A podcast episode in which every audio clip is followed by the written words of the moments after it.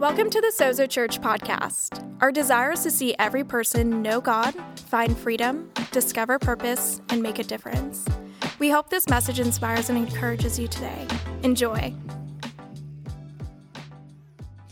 Uh, I, I, was studying uh, quite a few passages of, of Jesus' teachings because I wanted to know, you know, a lot of times people talk about, well, people that talk about the tithe or all this kind of stuff, they always are in the Old Testament and, you know, things like that.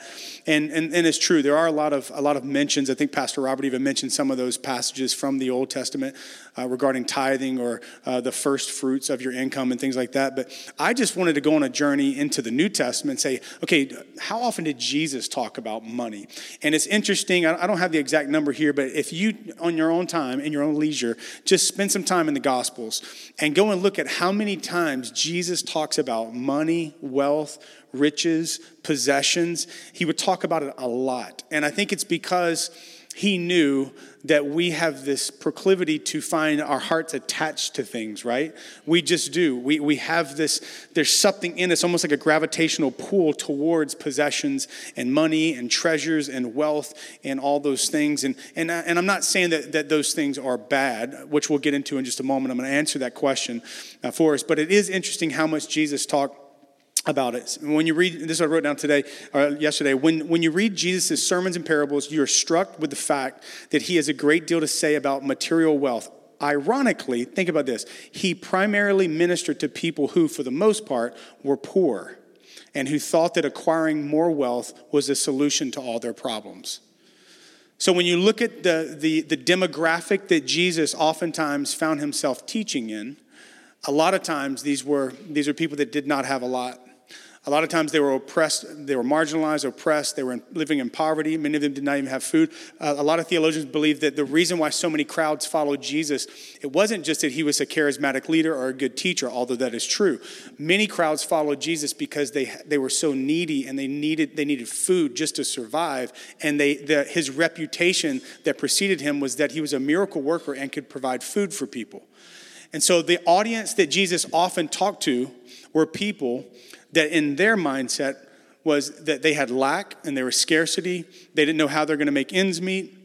And they actually thought that if I just had money, it would solve all my problems. And this is the backdrop of many of Jesus' teachings. He taught to crowds that were like that, which would explain why he talked a lot about money. I think one of the things he's trying to teach them over and over again is that money is not going to solve all of the problems that you have. It can solve some of your problems, but not all. And not only Jesus said this, but a great theologian said one time, mo money, mo problems. Right? Where you at, Biggie? It's just the truth. But I think one of the essential core messages found in the teachings of Jesus is this. One of the central messages is not only that money will not solve your problems, but this was, this was the core. If you were to thread together all of his teachings, you would find a commonality, which would be this life is a stewardship. That's what Jesus was constantly teaching. Life, what you have been given, life is a stewardship. The resources you have, the riches you have, the job that you have, the family I've given you, everything that you have, it is a gift from God for you to steward. You do not own it, but it is there for you to steward. And you will be audited one day. You will be held accountable for what you did with what I entrusted to you. This was the teachings of Jesus. Look throughout all of it. This is what he said. Now, what is a steward? I heard a guy one day, I was preaching about stewardship. I kept saying, Steward, you're a steward, you're a steward. Guy comes up to me, no lie. Guy comes up to me after, he's like, My name is not Stewart. I don't understand. I'm like, I said steward with a D, steward. He was like, I thought you kept saying steward. I'm like, is he talking to me or who's steward? Is there a guy named Stewart here? Like, what is he talking about? Uh, but here, here's a good definition. Dr. Warren Wiersbe said this uh, in his New Testament commentaries about stewardship. He says, A steward, with a D, a steward is someone who manages another's wealth. She absorbed this definition. A steward is someone who manages another's wealth. He or she does not own the wealth themselves, but he or she has the privilege of enjoying it and using it for the master's use. This is a great, great definition. I don't have this in my notes, but I, I, just, I just thought about this. A great illustration of this is every Christmas, my spiritual father, Pastor Dino, you've heard him preach here before, every Christmas at church, he would come up to me, not with the church's money, not with tithes and offerings that came in the church, but with his personal money every Christmas at our Christmas services. He would give me $10,000 in $100 bills out of his savings account. He would give me that money and he would tell me this. And the, the amount would change depending on the year and probably on the blessings and stuff like that. But a lot of times it was between five to ten thousand dollars in hundred dollar bills, and he'd say, "I want you to walk around during all of our services, five, six, seven services. I want you to walk around. I want you to pray and ask the Holy Spirit, who does He want to bless today?" And I'd walk around and I'd pray, and I'm telling you, it was the best church service I'd ever been to. I had so much joy. I mean, I'm just walking around, just hand full of hundreds, just like, just like looking for somebody, you know? And it's unbelievable. Unbelievable. Some of you are like, I'm coming here for Christmas. I said that was Dino, not Jason. I got money like that. I'll give out like $10, be like, Nate, you walk around and pray, bro. whoever you think needs some money. A dollar for you, dollar for you. It's so funny. I remember I handed, I handed, a, I handed a, probably about, a, I handed like $500 or $1,000 or something to this guy. I leaned over to him and his family was on the road. I didn't want his family to see, so I, I put it in his hand and he grabbed my hand so tight and these huge tears started streaming down his face. One Christmas service. And I remember leaving and I thought, I have, I have not felt joy like that in a long time. But you know what? That was not my money. That was Dino's money. But I found joy in it because I was able to steward it for the use that He had given me, the assignment that He had given me. It's a great illustration. Thank you, Holy Spirit. Didn't even have it in my notes. Luke 16, though, listen. This, this whole passage, Luke 16, I can't read all of it for sake of time today, but read the context. Context is important. The entire passage of Scripture is about stewardship. It is about riches. It is about wealth. It is about money. Uh, we're only going to unpack a little bit of it, but verse 1 through 8, we're not going to read this section, but verse 1 through 8, I'll just kind of distill it really quick for you. Uh, Jesus is telling uh, his followers, he's telling the short story, he's telling his followers about a steward that mismanaged the resources that was given to him. Um, and, and in that mismanagement, the master comes to, to follow up and check, and then he gets in trouble because he didn't steward it wisely. And then he makes some kind of shrewd decisions, and at least the master comes to, comes to him and says, Well, you made some kind of shrewd decisions and kind of, you kind of, you know, fixed the trajectory a little bit, and so I'll give you a thumbs up on that, but you were a bad steward. Nevertheless, you were a bad steward. You did not steward what I gave you properly. And so that's the, the first backdrop stewardship, mismanagement of money. But then the next, uh, the next few verses, it's great because Jesus begins to not only show you what bad stewardship is, he, he starts to talk about what good stewardship looks like. And this is where I want to go with this. And I'm just going to give you three questions today that we'll unpack and answer. Luke 16, verse 9, this is what Jesus says. Remember, he's talking about bad stewardship. Now, good. It is important that you use the wealth of this world to do what? To demonstrate your friendship with God by Look at this by winning friends and blessing others. We're going to unpack that in just a little bit. It means more than like buying friends, it doesn't mean that at all. You could read that in this translation and think that, well, yeah, of course, you get rich and you can buy your friends. That's not the point. That's not the point. That would never be uh, consistent with the rest of, of Jesus' teachings. But notice at first, notice the relationship between lordship and stewardship. He says, It is important that you use the wealth of this world to demonstrate your friendship with God.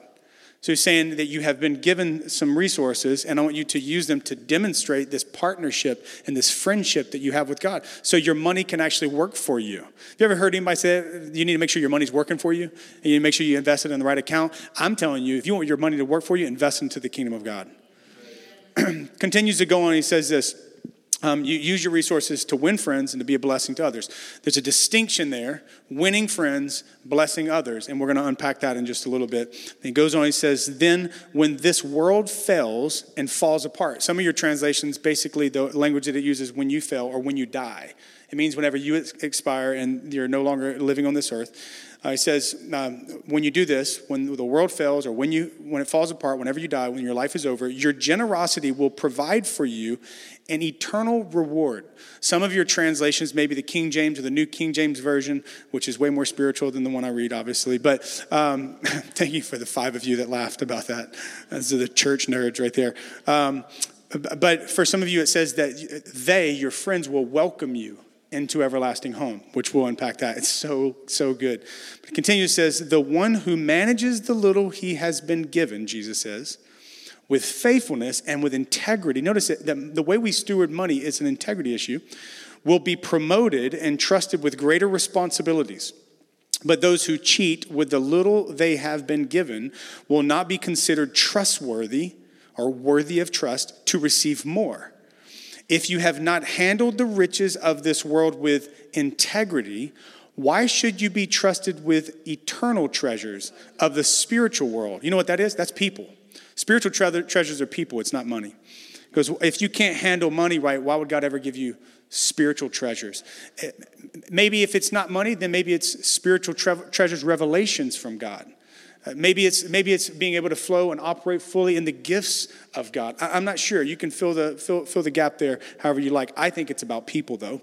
He goes on, he says, And if you've not been proven faithful with what belongs to another, why should you be given wealth of your own? It is impossible for a person to serve. This is where I want to camp out. It is impossible for a person to serve. To serve. Where am I at? Where am I reading at? I'll read it from there. Uh, where, where, are we at up here? Okay, oh, it is impossible for a person to serve two masters at the same time. You will be forced to love one and reject the other. One master will be despised or hated, and the other um, will have your loyal devotion. It is no different with God and the wealth of this world. You must enthusiastically love one and def- uh, definitively reject the other. Now, there's a word that is not in the Passion Translation, which I do like this translation, but we're missing in this translation a word that is used in some of the older translations. For instance, in the New King uh, James Version, you'll see it here in, in the, that one of those final verses. He says, No servant can serve two masters. He will, for he either excuse me for either he will hate the one and love the other or else he will be loyal to one and despise the other. You cannot serve god and mammon so he uses the word mammon instead of money or wealth. Again, over in Matthew 6, he uses it's the same exact verse. You can see it, they'll put it on the screen. It uses the word mammon. Mammon is used four times that we see in Scripture that Jesus uses this word mammon. One time as a, as a repeat, which is Matthew 6 and Luke 16. But I want to talk about this because Jesus makes a strong statement. He says, I'm telling you that you cannot serve. It's impossible. You cannot serve God, God cannot be your master, and mammon be your master. And you have to choose am I going to serve God, be devoted to God, put God first, honor God, love God enthusiastically, be completely devoted 100% to Him, or, or am I going to do that over here? But you cannot do both of these things. Now, here's the thing. We're going to break this down because mammon is a funny word. Like, no one uses the word mammon anymore. You don't go to Chase Bank like, I'd like to take out 200 mammons. that's so dumb. Like, who would do that? They would look at you like you're crazy. So the first, first point for you is actually a question. My points, three points, there's going to be questions. The first question is, what is mammon? If Jesus is telling us we can't serve mammon and God, we better, we better make sure we know what mammon is, right? Mammon is not just money. Uh, the actual definition is riches, but there's something underneath when you do when you study the etymology of this. There's something deeper than just the definition mammon going to riches. It's actually it's, it's so profound. Uh, this word it actually dates back to the Syrians all the way to the Babylonian era, era. Remember the Tower of Babel that was erected in Genesis chapter 11? Babel means confusion. Uh, Babylon means, ba- the, the suffix on there means sown or planted. Planted, sown, or started in confusion. So if you remember in Genesis chapter 11, the, the Syrians there, what they did was they built a tower all the way up to heaven, thinking we're going to build this tower, make our own name great, so find our own identity, make our own name great. We're going to be known uh, all over. We're going to be uh, feared all over because we're going to have so much power and we're going to do all this. We're going to ascend all the way to the heavens into God's kingdom, but we don't need his help to do it. We don't need his assistance to do it. Essentially, it was a giant middle, middle finger to God from the Babylonians saying, We want your kingdom, but not you as the king. We want heaven. We want all this. We want prestige. We want identity. We want blessings. We want affluence. We want authority. We want power. We want dominion. But we don't need your help because we have enough money to achieve that on our own. And Mammon, watch this, Mammon was the Syrian god that they worshiped. So mammon is not just money, it's actually, it was a false God that people worshiped.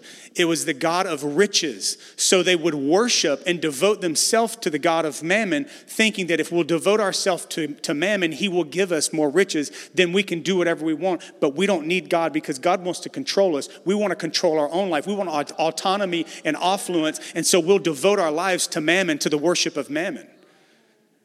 And Jesus says, you need to understand that it's more than money. When you, when you get wrapped up in this life of, I just got to make more, I got to make more, I need more, I need more, what you're doing is you're living your life for mammon, and your money is mastering you. You have become a slave to it. This is what he is saying. The spirit of mammon says this I don't need God if I have money. Now, I, I, I have been around some people that have very little well, let me say it like this I've always wondered this. I asked one of my mentors, why does it seem like people in poverty have more of an open heart to receive the gospel than people with abundance? And I think it's because mammon is a fierce slave master. And that when people have a lot of stuff, that's why Jesus, remember, he said, he didn't say it's impossible. He said, man, it's so hard for a rich person to enter the kingdom. You know why? Because mammon whispers in our mind that you don't need God. Look what you already have. You have a great job. You have a big house. You have, you have, you have all that you need. You don't need Him. He's just going to tell you what to do with what you have. He's just going to tell you, he's going to try to control you. And mammon is a liar. And mammon, have you ever noticed your money speaks to you, doesn't it? Anytime when you're about to give, you're about to, you, you feel prompted to, to cover someone's bill, your money will start talking to you, won't it? I'm telling you, there is a spirit on money right? And we'll get in that in just a second. Is, is it evil? We'll answer that question in just a few moments. But let me roll this off to you for just a little bit because I think this is so very important. Here's what Mammon will say Mammon wants to take God's place. Mammon promises things that only God can give us. Mammon promises identity, right? Mammon promises security, significance, happiness, joy, and these are things that only God can give you. Mammon can never deliver on the promises that only God can give you. Here's a shocking statement. I want to give you a shocking statement here. I, I think, I, I, one of my pastors made a connection here, but mammon, the false god of mammon and the spirit of mammon, is actually connected to the spirit of the Antichrist. Think about this. For some of you Bible nerds, you'll like this.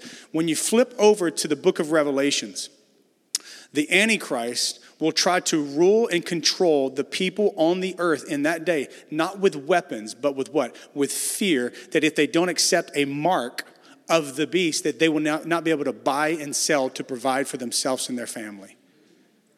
Mammon wants to control always. Mammon wants to make you afraid that, that, if, that, if, that if, you don't, if you don't have money, then you're gonna, your life is going to fall apart. You won't have identity. You won't have security. You won't have safety. This is what Mammon does. Mammon will say, if you had money, think about this. This is the voices that you've probably heard before. Mammon will say this to you if you had more money, you would be happy. If you had more money, you would be significant. If you had more money, you would be liked more. If you had more money, you'd fit in with that crowd. If you had more money, you would be at peace. If you had more money, you could help people more. Oh, that's the biggest lie. Think about that. What a lie. If you had more money, then you'd be able to help people. I would just submit to you if, if we don't help people with what we have now, we'll never have any more. That was good. I'm gonna jump to my I'm gonna jump to my sec- second point. Second question is this. Okay, so I'm talking a lot about men. Are you saying, Jason, are you saying that money's bad? Are you saying that money's evil? Here's the question Is money evil? I'm going to answer that question. In, in some of your translations, when it says that word, instead of it saying wealth or riches, it calls it unrighteous mammon. If you remember the message last week that Pastor Robert talked about, he said that whenever we, when we tithe, tithe simply means tenth. And when you study in the scriptures, it's the first ten 10% of your income and your increase. For some of them, it was farming animals, it was produce, or whatever. But remember, what he talked about was whenever we honor God with our first, our best, and with that 10, God blesses the rest, the 90%. And, and we'd rather have uh, the blessing of God on 90% than not God's blessing and us have 100%. Remember, he talked about that. Some of you may agree with that. Some of you may not agree with that. I personally, I do agree with that. I do believe that when we give God our best, he blesses the rest. I just believe it. That's how he rolls. That's what he does. I've pr- had a practice in my life for 20 years, 20 plus years, and I believe that God does that. But here's why I'm telling you that that all money, all money has some type of spirit on it, either the spirit of God or the spirit of mammon. What determines if you have the spirit of God, his blessings on it, or the spirit of mammon. I believe it's whenever you, one of the things is whenever you say, I'm going to first give God the first and the best, and then God commands his blessing over it, and now it's no longer unrighteous mammon, but now it's you're stewarding resources that God has given you to be a blessing to the people around you, not just for your benefit, but for their benefit, excuse me. But it's also what puts this a certain spirit on your money is whenever you live your life in generosity with open hands and a soft heart towards people. That's a spirit. That's a generous spirit. So you can either have a, a mammon spirit, a scarcity spirit. You can have those type of attitudes and, and, and spirit on your resources and your money, or you can have the spirit of God and his blessings on it. And I believe we position ourselves to have the spirit of God, the blessings of God on our life when we give him our first and our best, but also when we live our lives looking out, saying, God, how can you use me today on your assignment to be a blessing to people? Man, it puts a spirit of blessing on your finances. I have lived this out. Now, listen, not telling you that means your life's going to be easy and that you're going to get rich. I'm not telling you that, that there's actually there's a prosperity gospel that is proclaimed and preached, and it has been for years and years now. I would submit to you that the prosperity gospel, which is this, is you give to get. You give, God's going to bless you. You give, and God's going to give you a BMW. That is actually a message of mammon. Because here's why it's a message of mammon. When you tell people you give to get, you work, uh, you work a greedful spirit and a spirit of self centeredness and selfishness deeper into a person's heart. We give to give, to give, to give. And if God wants to give me more, that's on Him. But I want to be generous and give and give and give because generosity is a privilege. It's my privilege. So is it is it evil? No, money is not evil in and of itself. Like, it's not like the devil is somewhere in the back creating money. Like, that's not how it works, okay? It's so dumb. But look what First Timothy says. You've, have you ever heard people say, well, you know, the Bible says that money is the root of all evil? No, it doesn't. Read your Bible. It says, for the love of money, for the love of mammon is the root of all kinds of evil. All kinds of evil. All kinds of evil. You open your life up to mammon, he will permeate all over your life. It won't just be greed. It'll be, it'll be all sorts of things. And it's the love of money, it's the love of mammon, says is the root of all kinds of evil. And some people craving money have wandered from the true faith and pierced themselves with many sorrows. In other words, I believe, I believe that Paul is saying this to Timothy. He's saying this loving and serving mammon is the root of a life that will eventually be completely destroyed when you live your life like that. Now it's interesting, there's a strange verse in Luke 16 9, our original passage we're studying. It says this It is important, he says, that you use the wealth of this world to demonstrate your friendship with, with God by winning friends. Remember, we talked about this by winning friends and blessing others. Then, when this world fails and falls apart, your generosity will provide you with an eternal reward. In other words, let me break that down. He's not saying buy friends, as some people do. Here's what he's saying He's saying you need to use your money to demonstrate your devotion to God and to provide and to provide um, excuse me to, to demonstrate your devotion to god and to people by leveraging your money and your resources to be a blessing to others and by investing in the kingdom so that you can when he says win friends look at the other translation he's talking about winning lost people to jesus and them coming into the kingdom so it's not I'm rich and I'm gonna buy, I'm gonna because I'm gonna pay for everybody's meal and buy them stuff. Now I'm gonna win me friends. No, no, no. It's taking your money, saying, I wanna win lost people to Jesus so that they can be friends, not just with me, but with God. That's what he's saying. Go read it in the other translations. It's amazing. He says it in the New King James Version. And I say to you, make friends for yourselves by unrighteous mammon. So he's saying, take the money of this world and use it to do kingdom things with it. Look, that when, this is so beautiful, that when you fail or when you when you die, it's a little language there in the original language. Original language, the original, original language. that when you fail, they, who, they, the, the, the new friends that you've you've you've won, they may receive you into an everlasting home. You know what the picture he's painting is? Is that you can actually take your money, the money that you work so hard to get, you can take that money and you can invest it in the kingdom of God to, to, bring, to bring the gospel to people, and you're to make friends with them. Not maybe it's to benefit you in this life, but where it's to benefit you the most is there will come a day when you're to close your eyes on this earth and you're going to walk into heaven. God's going to say, Well done, faithful, my good and faithful servant. And you're going to walk up to somebody that you've never even met before.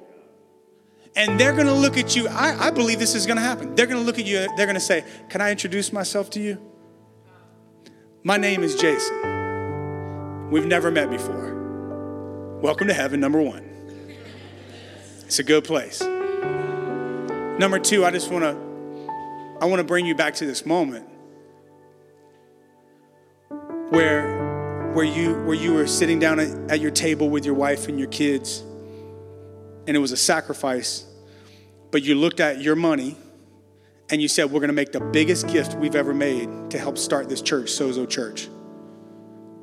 And together you put your hands on that check and you prayed over it. And you said god will you bless not, our, not just our finances but will you bless this gift and use it so that people could come into the kingdom of god and he's gonna look he's gonna look he's gonna say and that day when you did that you didn't realize it but you guys started that church and i came through the doors on the seventh week i was traveling on business came through the church i was sitting in the back and someone talked about the love of god and I gave my life to Jesus. And he said, Here's what I know. He goes, Someone had to pay for that. And I know it was you and it was many other people. But I'm trying to find every person that I know gave. And I'm telling them, I'm telling them thank you. Because if it weren't for you, I would not be here. This is what I believe he's saying. That when we use our resources for the kingdom to see lost people come to know Jesus, you will walk into heaven and it's to be amazing. You're to worship God. You're to be in the presence of God. It's to be powerful. But I think one of the most powerful things is to be whenever your friends receive you, they welcome you, they wrap their arms around you. And I don't know what that moment is going to exactly be like, but I do believe God's going to let people say thank you. I believe I believe He's going to look at people are going to look at you in your eyes and say thank you because I know it was a sacrifice. I know it was hard. I know you didn't have a lot, but you still gave. You still invested. You still believed. You still wanted to reach people. You didn't make Christianity just about yourself. Thank you. Thank you. Thank you for your generosity. That's why we do this, because it's all about people. Thanks for listening. Join us each week here on the podcast or live in San Francisco. Keep up with life at Sozo by following at Sozo Church SF on Facebook, Instagram, and Twitter. Have a great day.